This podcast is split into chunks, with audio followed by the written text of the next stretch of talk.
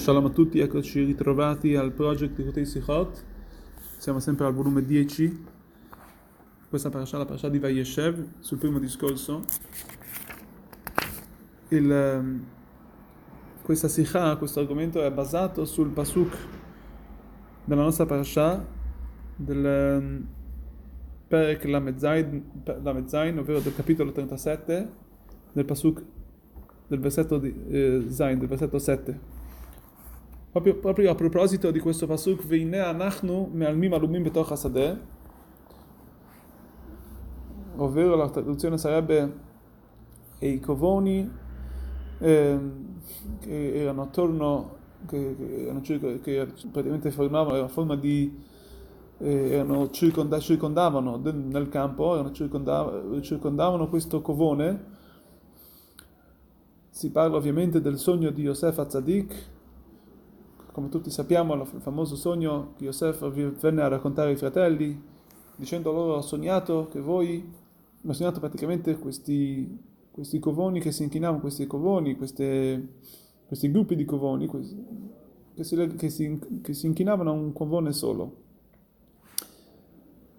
E interessante come Rashi spiega, Rashi ci dà una, ci dà una spiegazione su questo Malmi Malumim e su ciò dobbiamo capire. Noi sappiamo che Rashi solitamente eh, non dà spiegazioni in più, ma ogni cosa è, per, è, precisa. Quindi anche in questo caso vediamo che tra l'altro Rashi porta anche il Targum come traduzione e porta vari altri, eh, vari altri eh, spiegazioni. Allora dobbiamo capire, prima di tutto Rashi dice e si dice uh, Measrin Asrin, che sarebbe questo il Targum, poi portano Sealum Motav, e poi ci porta la Mishnah di Baba Metzia Vehaulumot Notalum Achiz. Il primo commento è della Torah, il secondo, insomma, della Torah Shibirtav, insomma, della Torah scritta, il secondo è un commento della Torah orale, ovvero della Gemara. Allora, adesso comunque vediamo, il Rebbe pone diverse domande su ciò, la prima cosa è eh, proprio sul Targum, perché viene a portarci questo Targum, cosa, viene, cosa, ci viene a insegnare, cosa ci viene a dire. E poi cos'è questo, questa continuazione di dice, perché al mim alumim. Tra l'altro, perché non basterebbe la prima, la, la prima spiegazione di Nosea al che deve portarci anche quella di Notano Machiz, quella della Gemara. Sappiamo che l'intenzione di Rashi, come sappiamo, Rashi ci vuole spiegare non solamente cos'è il, il pshat, la semplicità di Malmim Alumim, che sarebbe che hanno legati, cofoni legati, eh, ma Rashi ci vuole dire di più. Rashi ci vuole spiegare che il, praticamente il, il sogno di Yosef Azadik, come vediamo che Yosef viene anche, similmente, viene anche a, a tradurre i Halomot, i sogni di Parò, nella parasha seguente. Come sappiamo che eh, lui viene, viene a dire di Vertidot, ovvero il sogno viene a dire del futuro, del futuro.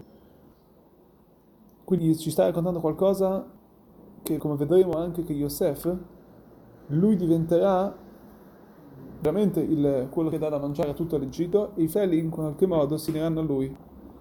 Yosef sta raccontando quindi a loro quello che, quello, quello che verrà a accadere. Quindi si capisce che tutti i dettagli di quel sogno vengono a spiegare ciò.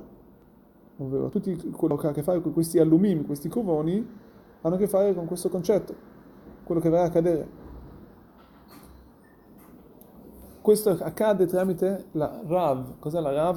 Sarebbe la carestia l'Eucaristia che si forma, i figli di eh, Yaakov, i fratelli di Yosef, vengono giù in Mitzrayim per raccogliere il cibo. Quindi a un certo punto si, vediamo praticamente che succede che questi, eh, che questi, che questi covoni, sarebbero proprio dei covoni,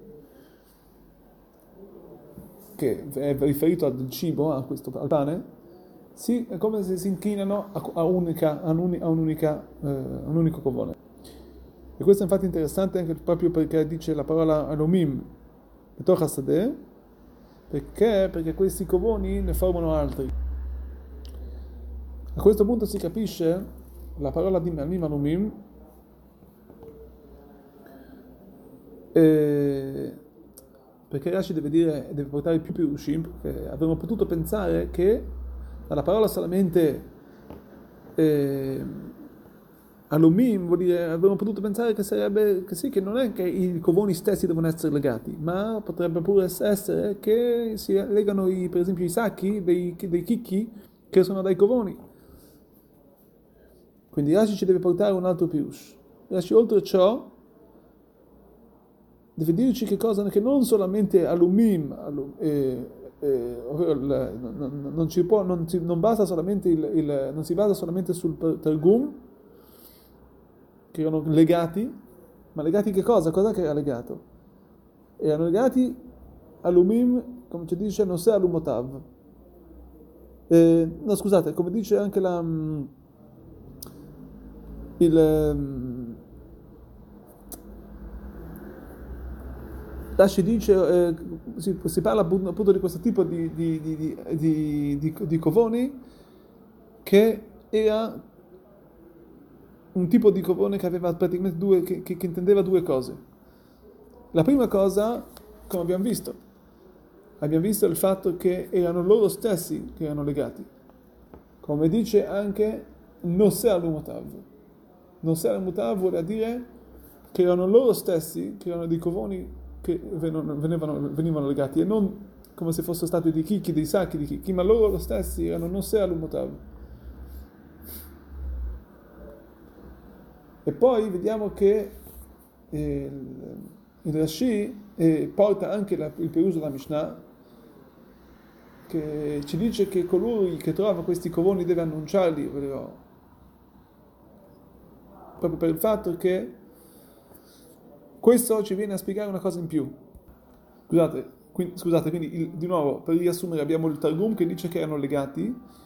Legati che cosa? Non erano legati di chicchi, ma come dice il Nosea Lumbotav ci viene a dire che erano legati questi covoni.